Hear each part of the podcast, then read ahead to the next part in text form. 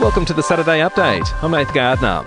Greater Brisbane is into its first day of a three day lockdown to prevent the spread of a highly contagious variant of coronavirus. A hotel quarantine worker has picked up the strain. Western Australia has closed its border with Queensland, while Victoria has banned travellers from the Greater Brisbane area.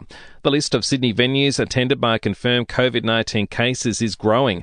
A full list of alerts is on the New South Wales Health website, while the upper zone of the Northern Beaches is into its final day of lockdown. The stay at home order lifts at midnight. More than 1,300 COVID deaths have been recorded in Britain in the past 24 hours. It's the highest number since the pandemic began, while an increase in cases is due to the new variant of the virus, thought to be up to 70% more infectious.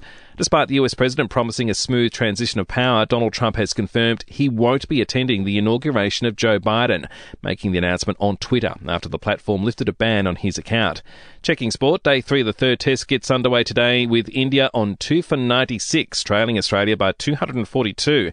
And the Melbourne Renegades have snapped a losing streak in the BBL with a six wicket win over the Adelaide Strikers. Melbourne's Jake Fraser McGurk telling Fox Sports the boys are wrapped. Absolutely stoked. I mean, it's good to get back on the winners list after, what, seven seven losses. Um, you know, good to, good to get a win on the board. Tennis Australia has asked South Australia to help quarantine all the international players for the Australian Open.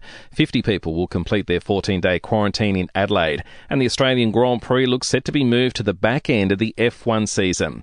In entertainment news, Jamiroquai lead singer Jay Kay has been forced to deny that he was one of the rioters at the US Capitol after he began trending on social media. Now, of you may be thinking you saw me in Washington, but I'm afraid I wasn't with all those freaks. Uh, don't be fooled, Jay Kay is English. Twitter users noted the resemblance of one of the rioters' Viking horns to the singer's flamboyant headgear that he often wore while performing.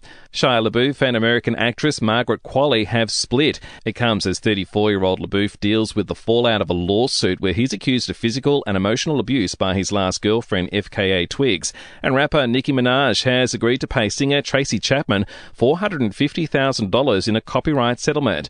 The rapper broke copyright in her song Sorry, which contained part of Tracy's 1988 song Baby Can I Hold You. We'll see you tomorrow morning for another episode of The Update.